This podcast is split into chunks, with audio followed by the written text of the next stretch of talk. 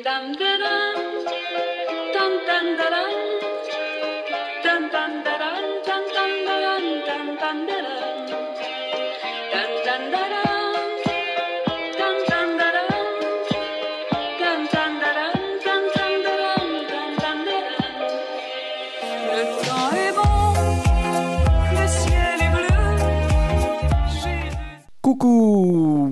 bonjour à toutes et à tous. Il est encore grand temps, nous sommes le 12 janvier de cet an de grâce 2024 et nous voudrions vous souhaiter à toutes et à tous une très très bonne année, surtout une bonne santé dans le partage, l'amour et de se retrouver, je dirais, que de bonnes habitudes bien françaises. L'émission C'est beau, c'est bon sur 98.4. Des invités aujourd'hui de grande qualité, comme, comme à chaque mois. Euh, nous sommes le deuxième vendredi du mois de janvier, comme vous le savez. Eh bien, des invités dont nous allons parler tout à l'heure avec un, médecin qui s'occupe de gériatrie à l'hôpital de la Réole, avec euh, des personnes impliquées dans la, dans la vie, je dirais, et, et dans le départ. On va comprendre, essayer de voir ce que cela veut dire d'être aidant, d'être bénévole et de s'occuper de personnes gravement malades. Dans un premier temps, nous allons parler avec euh, Mika d'une bande dessinée qui a été réalisée par Mika. Et si on inversait les rôles Bonjour Mika, meilleurs vœux à toi. Bonjour, meilleurs vœux à tous. D'où est venue cette idée de faire une bande dessinée sur l'inversement des rôles? C'est une très bonne question. Je vais essayer d'apporter une bonne réponse. Euh, certainement du fait que, voilà, de, mon amour pour les animaux qui, à mon sens, sont comme nous, des êtres vivants. Ils ont juste une autre, euh, une autre apparence, une autre enveloppe. Et puis, euh, voilà, je trouve que l'humanité maltraite les hommes, évidemment, euh, mais maltraite beaucoup trop et depuis trop longtemps les, les, animaux, quels qu'ils soient, alors que ce soit sous couvert de culture, de, de, nourriture ou autre. Mais bon, c'est. D'accord, voilà. bien compris. Il y a beaucoup de, choses à dénoncer dans ce domaine-là. Quoi. Cette bande dessinée donc est en vente où Où peut-on se la procurer? Comment fait-on pour la commander? Si elle, est elle est en commande, je crois que c'est sur le site internet Elle est en vente en ligne, oui, euh, sur la plateforme Amazon. Et, mais euh, elle commence à être aussi en vente dans des, dans des librairies. Oui. Donc elle est en vente dans des points de vente traditionnels, librairies.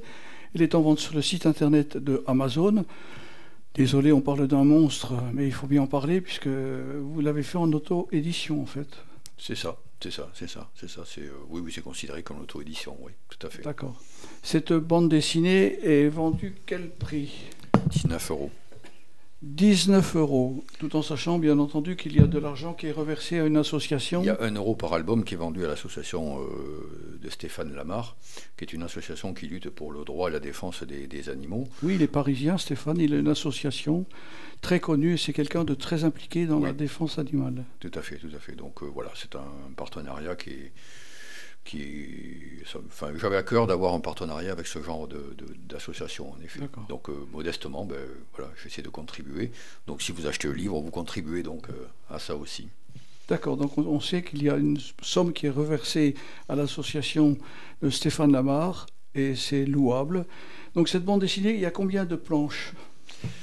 Il y a 38 cas de, cas de maltraitance euh, dénoncés, donc dessinés. Dénoncés et récurrentes. Donc j'ai euh, alors j'ai pris la liberté de les, classer en trois parties la, la maltraitance inconsciente, consciente et cruelle. Euh, pour aller très vite, l'inconsciente, c'est tout simplement mettre un petit oiseau dans une cage parce que c'est mignon à part qu'on met met un être vivant en prison. Quoi.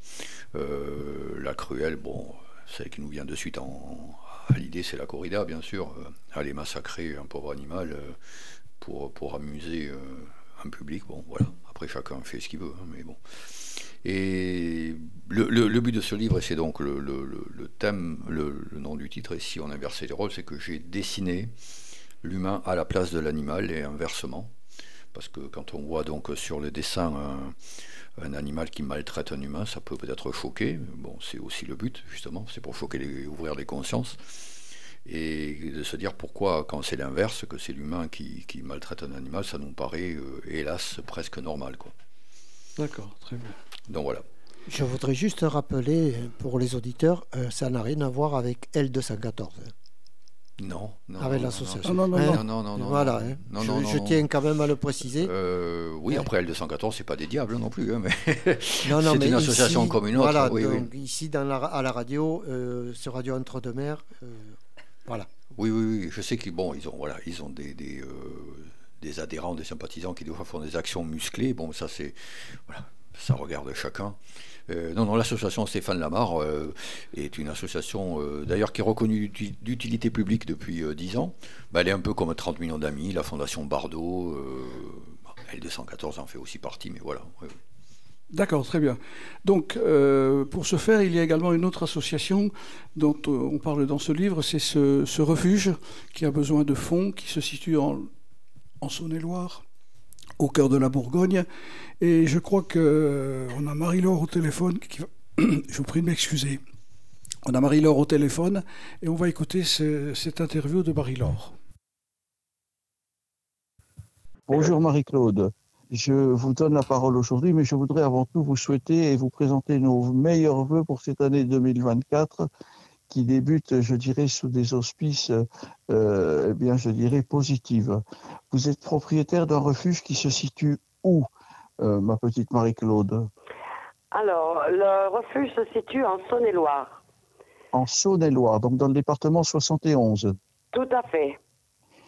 Donc vous avez un refuge pour animaux abandonnés, animaux maltraités, animaux un peu âgés, je crois. Donc vous rencontrez quelques difficultés, ce qui est tout à fait logique dans ces temps qui courent. Vous avez de plus en plus d'animaux qui sont maltraités, qui sont abandonnés. Et aujourd'hui, eh bien, nous vous donnons la parole pour que vous puissiez expliquer aux auditeurs de la radio de l'Entre-deux-Mers qui se situe dans le sud-ouest de la France, mais qui a une écoute nationale.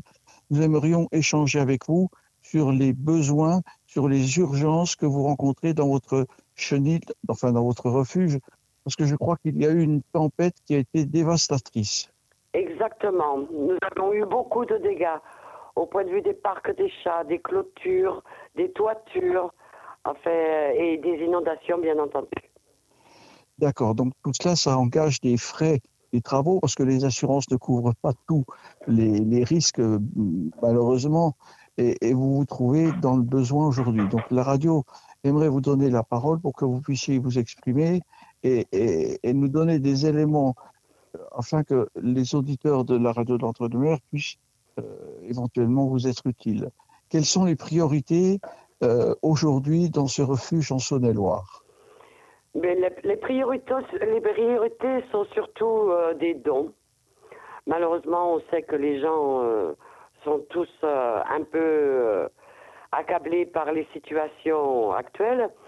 Mais pour nous refaire un peu tous les, tous les dégâts, il nous faudrait des dons.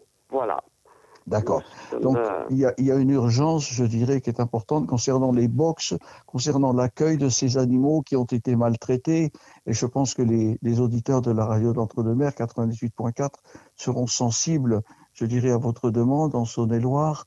Donc, la priorité est de euh, donner la, la, la possibilité à ces animaux de pouvoir vivre, je dirais, de façon décente et de façon digne parce qu'ils ont vécu une première vie ou une deuxième vie de façon, je dirais, plutôt, plutôt négative. Voilà, c'est ça.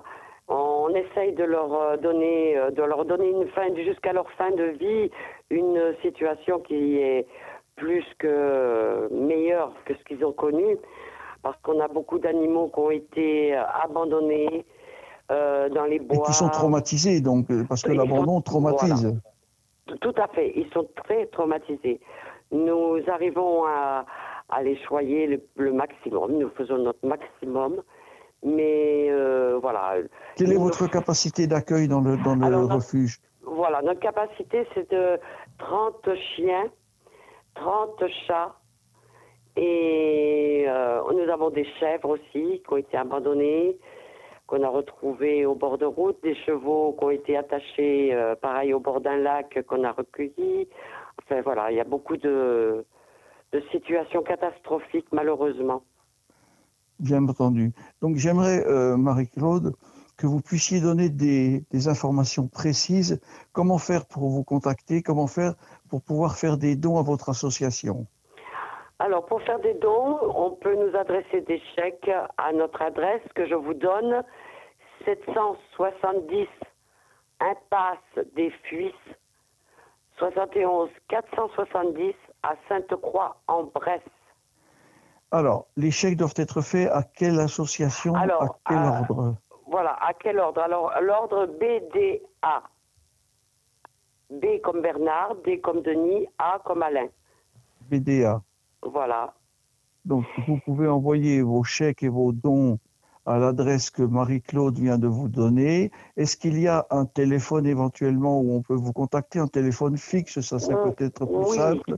Oui, nous avons un téléphone, un téléphone fixe qui est le 03 85 75.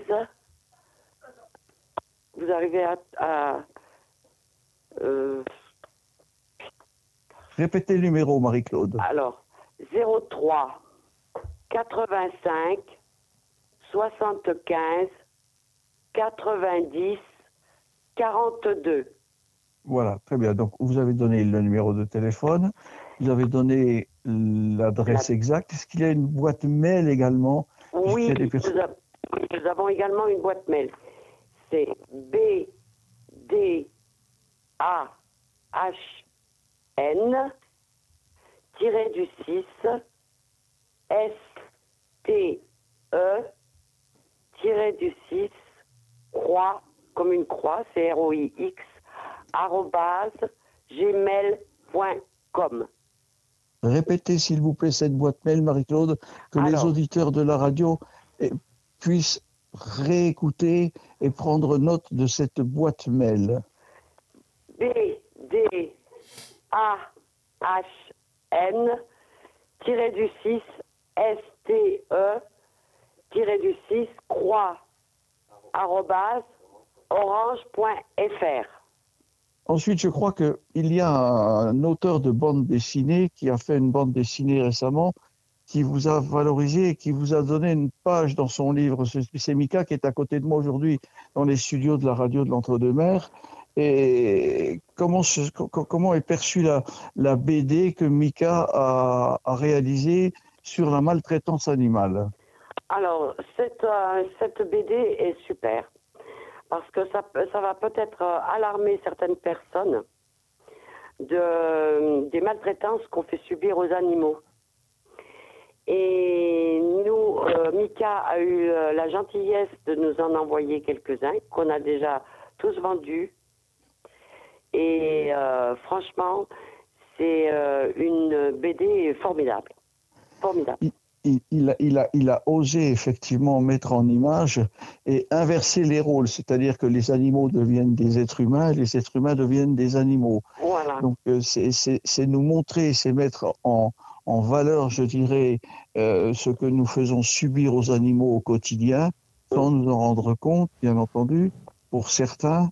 Et, et il, a, il, a, il a osé l'impossible. Donc, Oui. Euh, donc, J'espère que que, je voulais... ça alarmera peut-être certaines personnes. Oui, ben ça c'est c'est clair que certaines personnes seront alarmées en voyant les, les, les, les caricatures, je dirais, euh, haut en couleur et haut en symbole de ce Mika qui bouscule les idées reçues et qui nous apporte une vision tout autre de ce que peut être la maltraitance animale.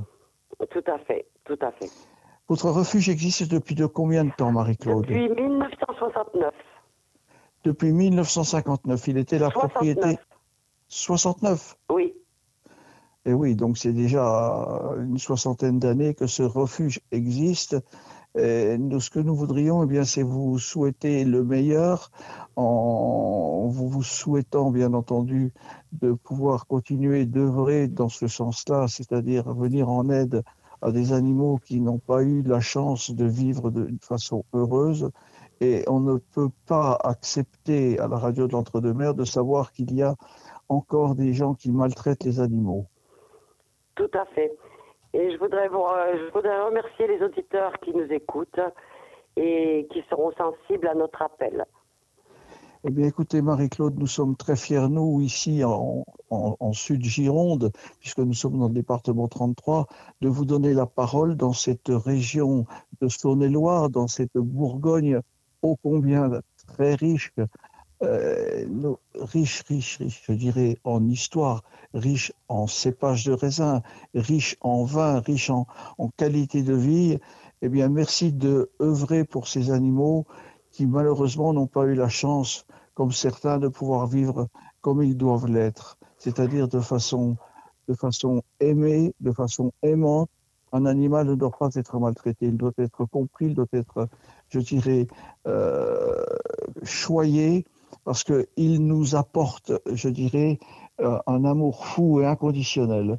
Donc nous avons besoin des animaux. Les, familles qui sont aimantes et qui ont des animaux, eh bien faites quelque chose, ne vous gênez pas, allez-y.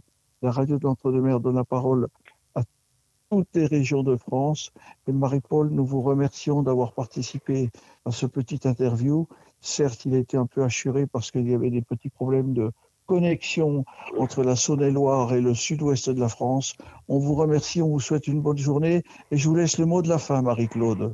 Eh bien, nous vous remercions aussi également euh, de nous avoir accordé cette interview et euh, nous souhaitons des meilleurs voeux à tous nos auditeurs euh, et ainsi qu'à tous les animaux qui sont maltraités malheureusement. Voilà. Euh, merci, euh, mille merci encore pour euh, tout ce que vous allez faire. Vous l'avez compris, ce refuge a besoin bien, entendu de votre aide. Vous avez tous les éléments pour pouvoir éventuellement contacter les personnes et faire des dons à l'association. Nous sommes avec Mika, donc, et si on inversait les rôles, une bande dessinée qui est vendue 19 euros sur le site internet d'Amazon. Vous pouvez la recevoir chez vous directement ou en faire cadeau. Mika, merci d'être venu. Avez-vous un message d'autre à faire passer? Je, je, précise oui, que par rapport à ça, il, il, est actuellement il est aussi en vente euh, à l'espace culturel du Leclerc de Saint-Médard-en-Jalles. Il va l'être euh, dès la semaine prochaine dans euh, deux librairies dans le centre de Bordeaux. Je peux d'ores et déjà donner le nom. Hein. On peut donner les noms Oui, oui, oui. C'est euh, la librairie La Mauvaise Réputation, voilà, qui est rue des Argentiers. Euh, et l'autre, c'est Crazy Cat, qui est 10 rue de la Merci, euh, qui est presque à l'angle de la place Saint-Projet. D'accord, oui.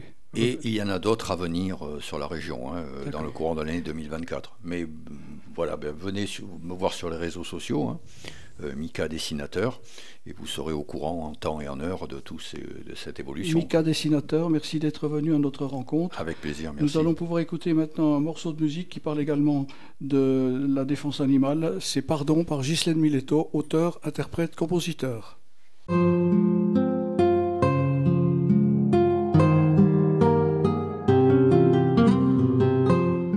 Petite peluche blanche innocente, parfois je t'imagine tranquille sur ta banquise. Tu viens à peine de voir le jour, mais tu ne sais pas qu'il n'y a aucun recours.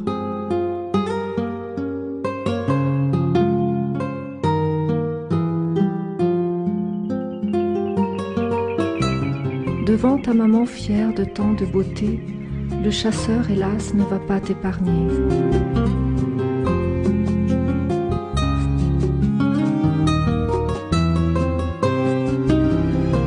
T'approcheras de lui confiant, toi, douce peluche venue du froid. Il te dévisagera avec l'indifférence qui le caractérise, t'assènera un coup fatal devant ta maman à la dérive.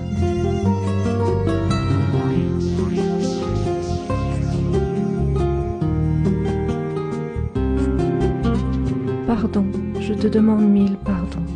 Je ne suis qu'un pauvre petit humain, mais surtout, ne pense pas que nous sommes tous inhumains. Pardon, pardon. Pardon, ma révolte et mes larmes, hélas, n'y feront rien. Je suis impuissante devant tant de cruauté. Je ne sais que faire pour espérer. Je voudrais te faire tout oublier.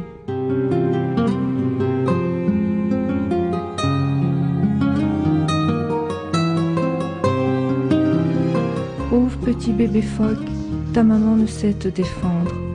Elle ne connaît pas la méchanceté. Tu la regardes pourtant avec cet air désespéré. Tu es déjà assommé par la peur et la haine.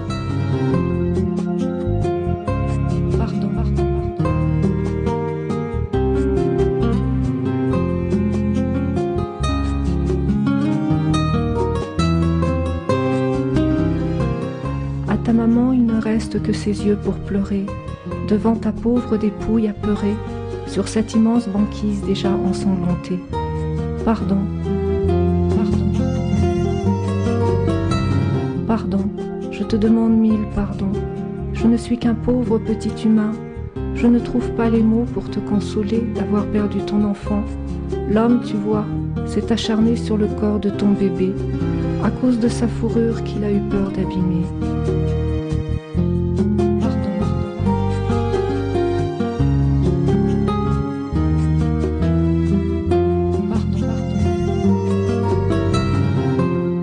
Douce peluche venue du froid, tes cris, tu sais, ne pourront rien changer. Pardon, pardon, au nom de ceux qui ont encore un cœur pour aimer. Sache que je ne sais que faire pour t'aider et qu'à moi aussi, il ne reste que mes larmes pour pleurer.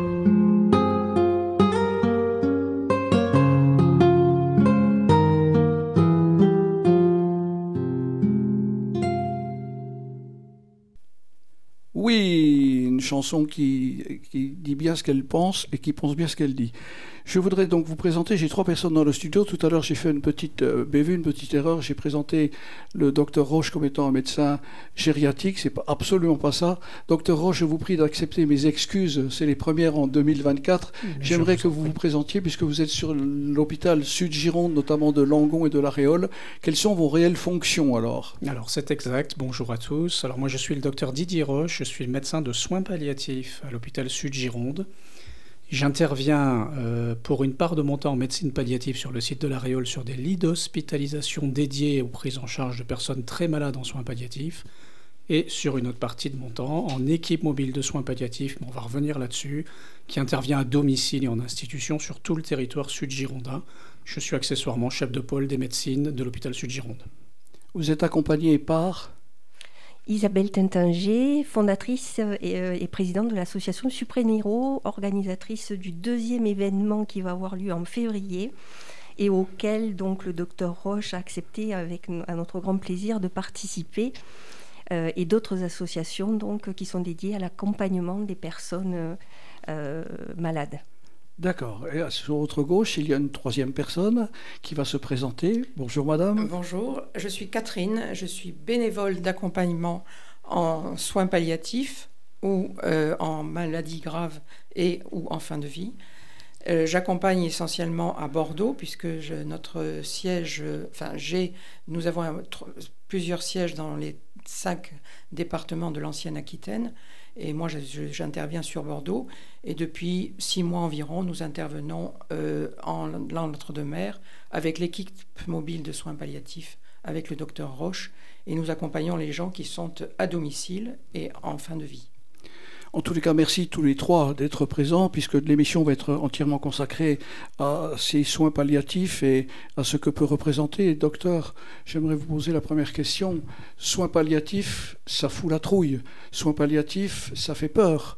Euh, comment, comment réagissez-vous et comment réagissent, je dirais, les familles auxquelles vous vous trouvez confrontés, puisque très souvent, ça passe par les familles, ça passe par des personnes qui sont en, fin de vie, en fait, hein, parce qu'il n'y a pas, a pas d'espoir sur le plan médical et chirurgical. Alors, les soins palliatifs, ça fait peur, ça fout la trouille. Oui, c'est pas faux. Objectivement, c'est plus compliqué dans l'image que la maternité. Il n'y a pas de doute. À qui s'adressent les soins palliatifs? Les soins palliatifs s'adressent à des personnes qui sont malades, très malades, qui ont des maladies graves, évolutives, mettant en jeu leur pronostic vital, et qui sont très, comme on dit, symptomatiques, qui ont des symptômes d'inconfort, qu'ils soient physiques, la douleur, l'essoufflement, des problèmes digestifs, qu'ils soient psychologiques, qu'ils soient sociaux. Et donc on voit bien qu'on a toute une complexité de symptômes qui font qu'on a besoin de s'y mettre à plusieurs pour arriver à un soulagement et permettre une fin de vie vivable jusqu'au bout de la vie. Les soins palliatifs s'adressent à la personne malade, s'adressent aussi aux proches, parce que bien sûr qu'après le décès, les proches survivent normalement. Parmi les survivants, il y a aussi les soignants, ce qui n'est pas neutre. Et pour organiser toute cette prise en charge, on a besoin bah, de médecins, oui, d'infirmières, euh, d'assistantes sociales, de psychologues. On a besoin de soignants, mais on a aussi besoin de personnes non soignantes, c'est-à-dire des bénévoles qui vont apporter ce que Catherine nous présentera cette part de la société qui est en lien avec la personne malade jusqu'au bout de sa vie, jusqu'à un décès qui va être naturel et normal. Très bien, c'est-à-dire que vous apportez un départ dans un, dans un confort, je dirais, euh, qui permet aux personnes de pouvoir partir dignement. Alors nous, nous nous attachons à ce que les gens soient sans symptômes d'inconfort et aillent jusqu'au bout de leur vie naturellement. C'est très important ce qu'on dit, parce que là, on a un débat de société, euh, bien sûr, qui mm, est récurrent et qui devrait être tranché début 2024. Alors, on en, on en parlera au page, ce n'est pas, pas forcément le, le sujet d'aujourd'hui. Mais il est évident, pour euh, faire simple, il y a environ 600 000 décès en France par an. Sur les 600 000 décès, 300 000 personnes relèveraient de soins palliatifs, c'est-à-dire de prise en charge d'un confort complexe et nécessiterait d'avoir recours à une équipe spécialisée en soins palliatifs. Parmi ces 300 000, 100 000 en France aujourd'hui ont recours. Donc il y a 200 000 personnes qui meurent comme ils peuvent. et peut-être que là, on a déjà une part de la réponse au problème bah, je suis mort comme un chien et je n'ai aucune. Euh, je ne fais pas de parallèle avec ce qui a été dit par l'intervenant précédent, mais tout le monde comprend bien ce que ça veut dire. Et donc, bien sûr, que quand on meurt non apaisé et qu'avec une famille non apaisée, eh bien, il faut provoquer la mort car c'est la seule situation. Nous prétendons, parce que c'est une spécialité, moi ça fait 25 ans hein, que je suis tombé là-dedans, donc on finit par apprendre, hein, euh, nous prétendons que l'on peut soulager toutes les situations d'inconfort, quelle que soit la maladie, quel que soit le symptôme, pour arriver jusqu'au bout de la vie paisiblement. C'est un travail harassant, c'est un travail qui doit être douloureux moralement, je parle, parce que vous êtes en permanence en contact avec des personnes dont vous savez qu'elles vont partir. Elles ne le savent peut-être pas toutes, on ne le dit pas toujours, ça dépend des personnes. Alors les personnes malades, alors je pense, euh, je suis même sûr, ressentent avant nous ce qui se passe dans leur corps, surtout quand ils vont pas bien. Euh, est-ce que toutes les vérités crues sont bonnes à annoncer euh, Je ne crois pas. un de mes professeurs de médecine disait, pardon pour le gros mot, l'important c'est de pas dire de conneries aux patients. Et euh, c'est pas forcément un problème de vérité. Je veux dire par là, ou M. Werny voulait dire par là, qu'il ne faut pas bercer d'illusions un patient en lui disant que l'on va euh, forcément améliorer la situation alors qu'objectivement la situation médicale est dépassée. Euh, nous luttons contre tout ce qui est acharnement thérapeutique, bien sûr. Nous nous refusons à maintenir artificiellement une vie avec des, que ce soit des médicaments pour maintenir le cœur, faire des problèmes nutritionnels, etc., si la personne malade doit forcément, de toute façon, arriver au bout de sa vie. Ça n'a pas de sens. Oui, ça n'a pas de sens. C'est-à-dire que euh, le bout de sa vie est là, euh, il y a un passage obligatoire, et vous êtes vous présent pour pouvoir donner des conseils et donner bien entendu une médication spécifique à ces soins palliatifs. Voilà, c'est très important. L'objectif des soins et du schéma des soins aujourd'hui, et en Sud-Gironde, qui est notre territoire, on est en plein dedans, il y a toute une gradation des soins, avec des soins qui sont faits normalement par les professionnels de santé euh, de proximité, le médecin généraliste, l'infirmier libéraux, bien sûr, et ça à un certain niveau. Quand les symptômes sont un peu plus compliqués, on a besoin d'équipes spécialisées. Donc, euh, on intervient avec mes collègues médecins. Hein, nous sommes quatre médecins sur l'équipe mobile, sur l'ensemble du territoire sud-girondin. Euh, pour faire court, ça va d'Ostens à Pellegru et de Targon à Capsieux, hein, à peu près. Oui, bien entendu. C'est-à-dire un quart, un quart, du département de la Gironde, pour donner des conseils, pour euh, étayer et aider nos collègues libéraux à prendre en charge ces personnes malades à domicile ou en institution, les, les, EHPAD, les, les foyers tant que c'est possible. Puis si les symptômes sont trop compliqués, eh bien, on a besoin d'hospitaliser les personnes malades. Alors, en l'occurrence, c'est le, rôle du service de médecine palliative à l'Aréole, où on s'apparente à une unité de soins palliatifs. Et donc, dans ce service-là, on a des hospitalisations euh, pour euh, parfois les derniers jours de vie, pour parfois rééquilibrer des symptômes et prévoir un retour à domicile avec, euh, par exemple, l'aide de l'hospitalisation à domicile, enfin de tout ce qui fait que la personne va vivre les derniers moments de sa vie dans l'endroit où elle peut être en sécurité, où c'est techniquement possible et où elle le souhaitera. D'accord. Une petite question. Dans un hôpital comme Langon, Sud-Gironde et La Réole, il y a combien de places en soins palliatifs? Alors officiellement, oui, nous avons 5 lits de soins palliatifs. En pratique, nous sommes à 10 malades en, quasiment en permanence. Le fait de largement déborder nos capacités d'accueil, parce que c'est parce que comme ça, fait que notre service de médecine palliative va se transformer en unité de soins palliatifs lors de la transformation de l'hôpital Sud-Gironde à l'échéance 2026-2027. donc là, nous aurons vraiment une USP dédiée. Euh, le ratio aujourd'hui euh, cible, c'est à peu près 10 litres soins palliatifs pour 100 000 habitants. Donc vous voyez bien que nous, sur notre bassin où il y a 200 000 habitants, on est un petit peu en dessous de ce ratio-là. D'accord. Mais on a les moyens que l'on euh, nous donne, bien sûr. D'accord. Docteur Roche, une question me taraude un petit peu en me disant, quand on s'aperçoit qu'on va passer en soins palliatifs, est-ce qu'il y a généralement un nombre de jours? Est-ce qu'il y a un nombre de semaines? Est-ce qu'il y a quelle est l'espérance de, durée de vie dans un soin palliatif? Alors, il y a des symptômes à soulager. Combien de temps on va mettre pour soulager les symptômes? Je ne sais jamais très bien. Donc, les, en moyenne, c'est-à-dire que ça ne veut évidemment rien dire, les personnes malades restent 8 euh, jours chez nous sur le service de médecine. Deuxième chiffre qui ne veut pas dire grand-chose non plus, mais que je vous donne quand même, 50% des personnes qui rentrent dans le service sortent vivants. Donc ça veut dire qu'il y a quand même ces, personnes pour qui on fait des adaptations de traitement, ce qui est assez rare hein, dans un service de soins palliatifs. En général, on a plutôt à 80% de décès. Euh, donc nous, on fait vraiment de l'organisation pour euh, équilibrer les traitements. Et puis après, euh, eh bien, les gens restent le temps dont ils ont besoin de rester, à la fois pour être soulagés, pour être apaisés, mais également dans un univers hospitalier qui, même s'il est plutôt agréable, euh, et avec des collègues qui font tout ce qu'ils peuvent pour que le séjour soit le moins pénible possible, restent à un hôpital. Et je crois qu'on est quand même mieux à la maison. Donc nos personnes malades, si elles le peuvent, rentrent à la maison. Une question, les soins palliatifs, c'est votre vie, c'est la vie bien entendu des infirmières qui travaillent à vos côtés, d'autres médecins. Est-ce qu'il n'y a pas à un moment donné, je dirais, un, un manque? Est-ce que vous absorbez tout Vous êtes une véritable éponge en fait? Vous, soignez des personnes, vous les emmenez très discrètement et de façon honnête et sincère dans l'autre côté de, la vie, puisqu'après la vie, il y a la vie. Est-ce que vous n'avez pas besoin, vous, de temps en temps, de vous retrouver, de vous, de vous recentrer, d'avoir, si, je puis dire ceci, de vous isoler de tout ce monde Alors, il y a plusieurs, plusieurs réponses à votre question. La première des choses, c'est d'avoir des équipes qui sont solides, où on peut s'appuyer les uns sur les autres nos équipes, que ce soit l'équipe mobile basée à Langon ou l'équipe de médecine palliative à l'Ariole, avec les infirmières, les aides-soignantes, sont des gens qui ont des vraies formations, qui, ont, euh, qui ne font pratiquement que ça, qui peuvent s'appuyer avec effectivement, éventuellement, un soutien de psychologue les fois où c'est un peu plus compliqué, parce qu'on n'accompagne pas euh, une jeune femme de 30 ans euh, dans ces derniers jours de façon euh, tout à fait anodine. Et bien sûr que ça laisse des traces. C'est évident, docteur. La deuxième question, la deuxième partie de la question, c'est est-ce qu'on a toujours tous les moyens qu'il faut?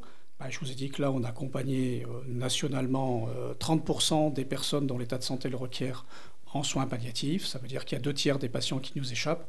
Je pense que je réponds à peu près au manque de moyens qui sont à accorder à cette médecine palliative. Et avant de régler le problème de d'abréger la vie d'une façon ou d'une autre, ou de, faire une assistance à, mourir, peut-être qu'il faudrait déjà commencer par donner les moyens à la médecine spécialisée, dont on sait aujourd'hui qu'elle ne règle ou qu'elle ne traite que 30% des patients. Est-ce que vous utilisez la méditation en pleine conscience? Alors, euh, personnellement, euh, non. Maintenant, ça fait partie des techniques utilisées dans le service par les gens qui maîtrisent ce type de technique, notre psychologue ou, quelques soignants qui pratiquent très bien. Donc l'important dans une équipe, c'est que chacun ait sa place. Moi, mon boulot de médecin, c'est d'utiliser un peu les médicaments, même un peu plus, euh, mais je ne suis qu'un tout petit maillon de la chaîne. Alors un maillon, certes, mais un seul maillon. Et pas n'importe lequel de maillon, parce que vous êtes prisonnier entre votre, votre, votre capacité à ne pas dépasser les seuils de vos compétences, vous êtes limité par le patient ou la patiente elle-même qui va partir, et puis par la famille. C'est pour ça qu'il faut toujours avoir le contrôle des autres, toujours le contrôle d'une équipe bienveillante, parce qu'il nous arrive tous de ne pas prendre forcément la meilleure décision, il faut faire confiance à nos collègues pour nous dire là, ça va pas. Donc on ne fait pas du tout cette médecine-là tout seul, euh, que ce soit à l'hôpital, mais même en ville, euh, quand on est tout seul, ça dysfonctionne. C'est impressionnant ce que l'on apprend, c'est la radio de l'Entre-deux-Mers 98.4. Nous recevons des spécialistes, en l'occurrence le docteur Roche. Et je, ne tarirai pas d'éloges parce que vous méritez, vous ne pouvez pas vous imaginer ce que je pense. Nous allons écouter un deuxième morceau de musique qui va détendre un petit peu l'atmosphère. Le monde est gris, le monde est bleu. Eric Charden.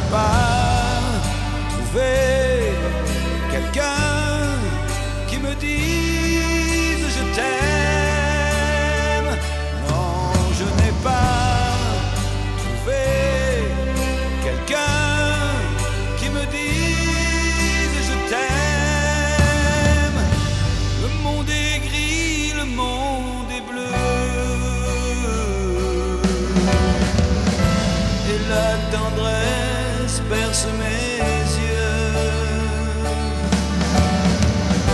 Mon cœur est gris, mon cœur est bleu. L'amour me quitte peu à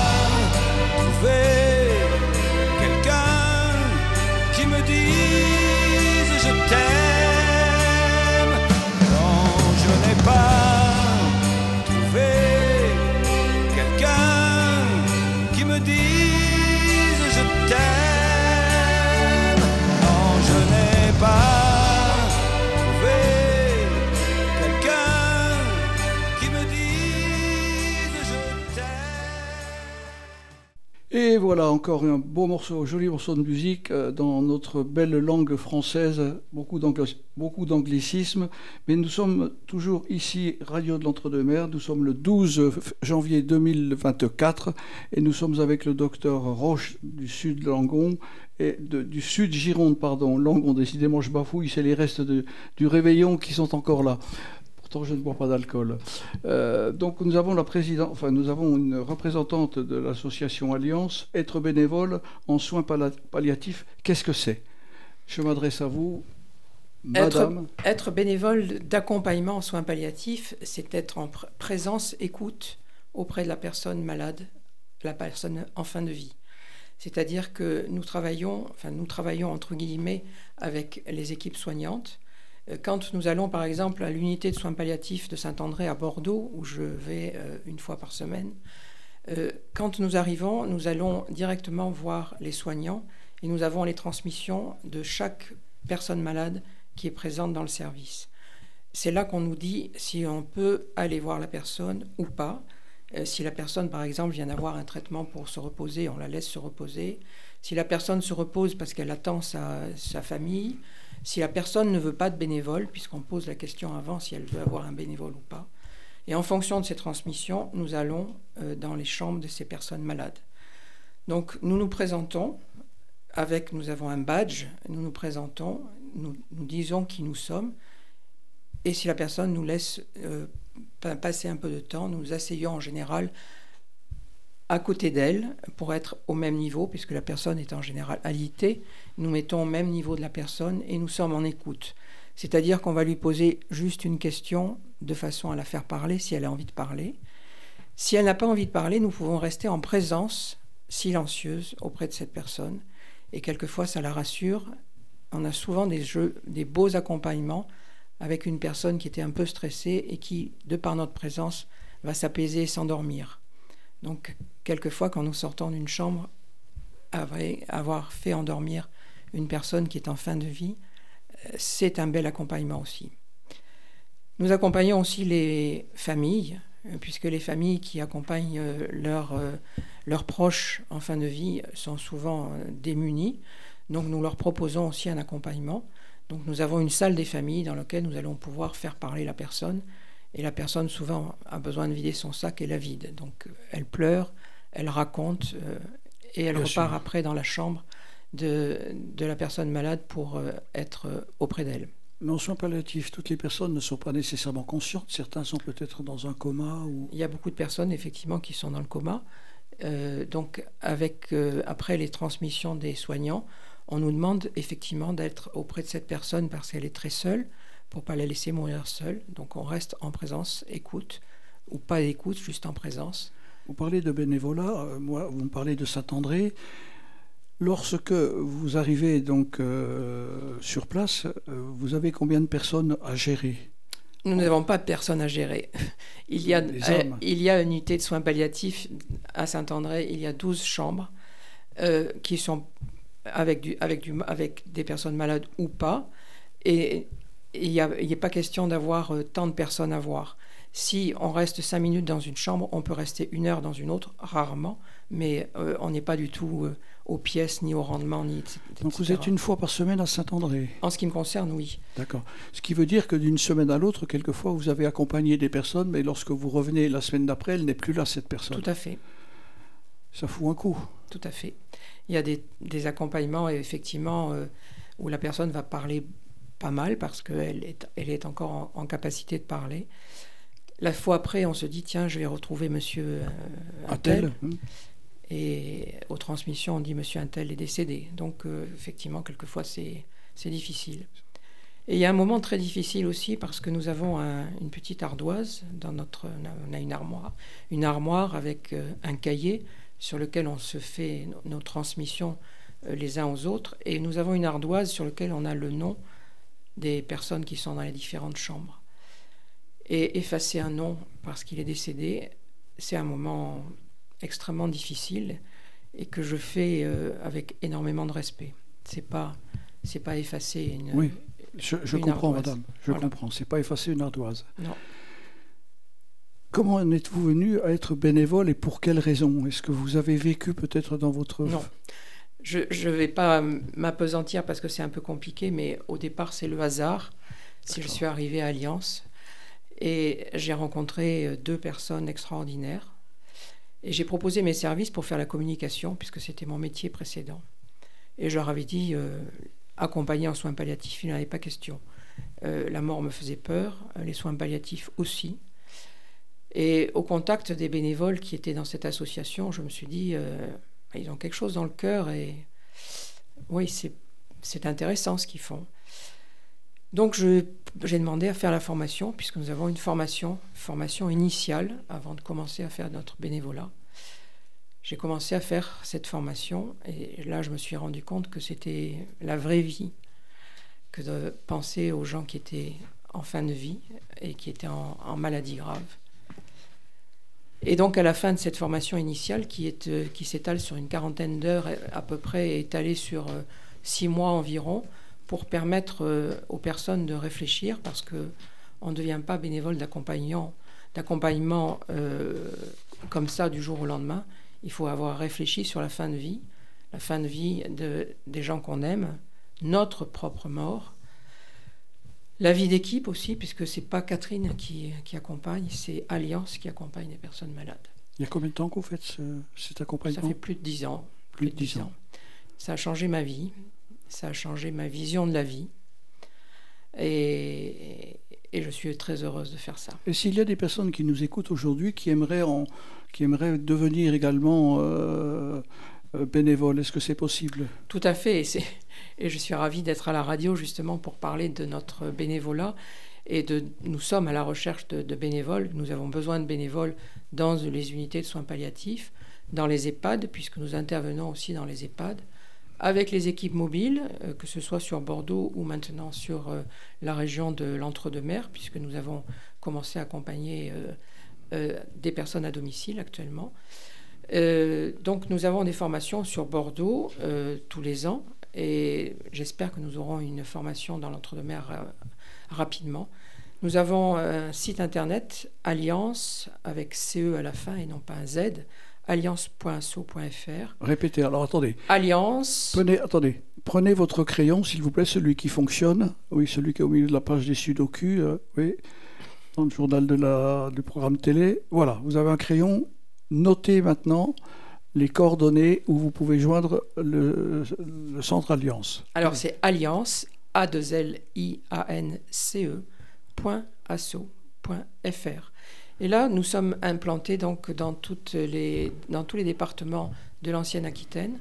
Donc vous avez toutes les coordonnées sur euh, notre site internet et appelez. Nous faisons des formations initiales pratiquement euh, tous les ans dans chaque euh, lieu d'intervention. Alliance avec deux L et un C à la fin, vous l'avez compris, on a besoin effectivement de bénévoles, donc n'hésitez pas si vous vous sentez une âme contagieuse, je dirais, pour pouvoir euh, participer, je dirais bien, à la vie et à la suite de la vie, eh bien, nous êtes les bienvenus. J'ai également le samedi 10 février, que va-t-il se passer en 2024, la deuxième journée conférence? Madame, Merci Gérard. Euh, L'association Supréniro organise le 10 février 2024 à l'amphithéâtre de Bazas sa deuxième journée de conférence sur le thème des soins palliatifs, toujours dans l'état d'esprit de l'association qui est d'accompagner la vie euh, au maximum. Et là, nous sommes ravis d'accueillir donc l'unité de soins palliatifs donc euh, de la Réole Langon avec sous l'autorité du docteur Roche, l'association Alliance, mais aussi l'association Saphir qui est une association euh, de, soins palliatifs, et deux autres associations du territoire euh, d'accompagnement de personnes en deuil ou de personnes en difficulté. Nous allons également, euh, sur cette journée de conférence, avoir l'intervention du docteur Myriam Caden qui va faire une hypnose médicale en salle, le docteur Vallée qui va parler des présences au chevet des malades. C'est un médecin qui a fait sa thèse en soins palliatifs sur ce sujet, donc c'est très intéressant. Et également Marine Mutis qui a fait sa thèse en psychologie euh, sur euh, la lucidité terminale, où c'est ce qu'on appelle le mieux avant la fin. Et tout ça, ce sont des sujets euh, qui sont souvent abordés, en tout cas expérimentés par le personnel soignant, par les familles ou les personnes malades. Donc j'encourage tous ceux qui souhaitent devenir bénévoles auprès de l'association Alliance, de s'intéresser également aux soins palliatifs de l'Aréole, le dispositif qu'on a sur place, ben, de venir à cette journée. Toutes les informations sur, sur le site Supreniro, S-U-P-R-E-N-I-R-O.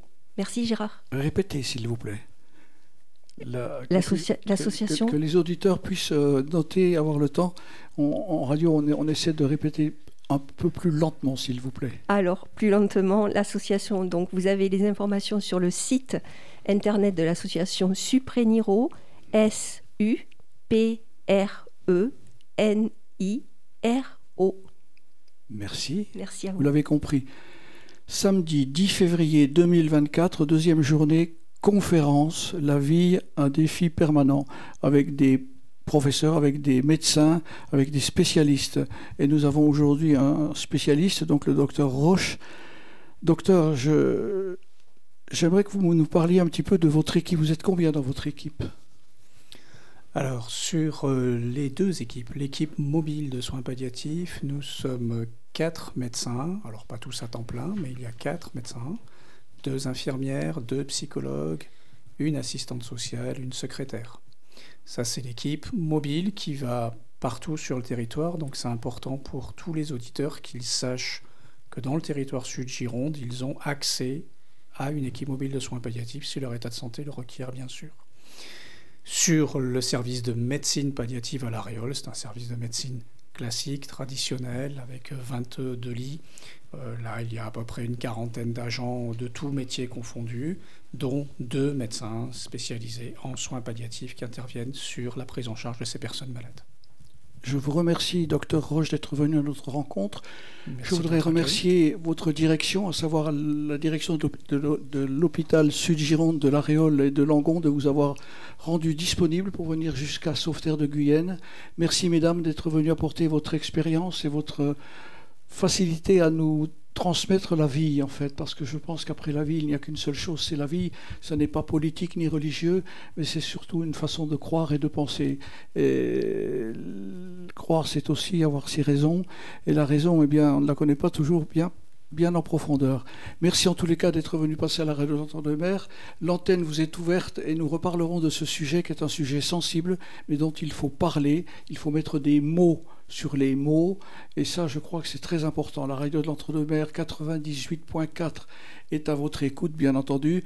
Nous vous souhaitons un bon début de janvier 2024. On vous dit au mois de février. Francis, le président de la radio, veux-tu dire quelque chose? Oui, bonne année à tous. Bonne année à tous. Merci à Mika, le caricaturiste, je vous rappelle, hein, si on inversait les rôles, sa bande dessinée en vente sur Amazon. Merci à vous toutes et à vous tous. Nous vous souhaitons un bon week-end de la mi-janvier. Si vous tirez les rois, pensez, eh pensez à acheter une galette pour ceux qui en ont besoin, qui n'ont pas les moyens de s'en payer une. C'est aussi partagé. Et je vous souhaite un excellent week-end. On vous fait des bisous, des câlins.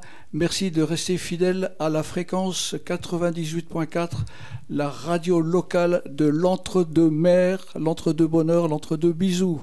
Merci, docteur Roche, et merci à vous, mesdames. Merci et à vous. merci, Mika, Merci. de nous avoir rejoints. Merci.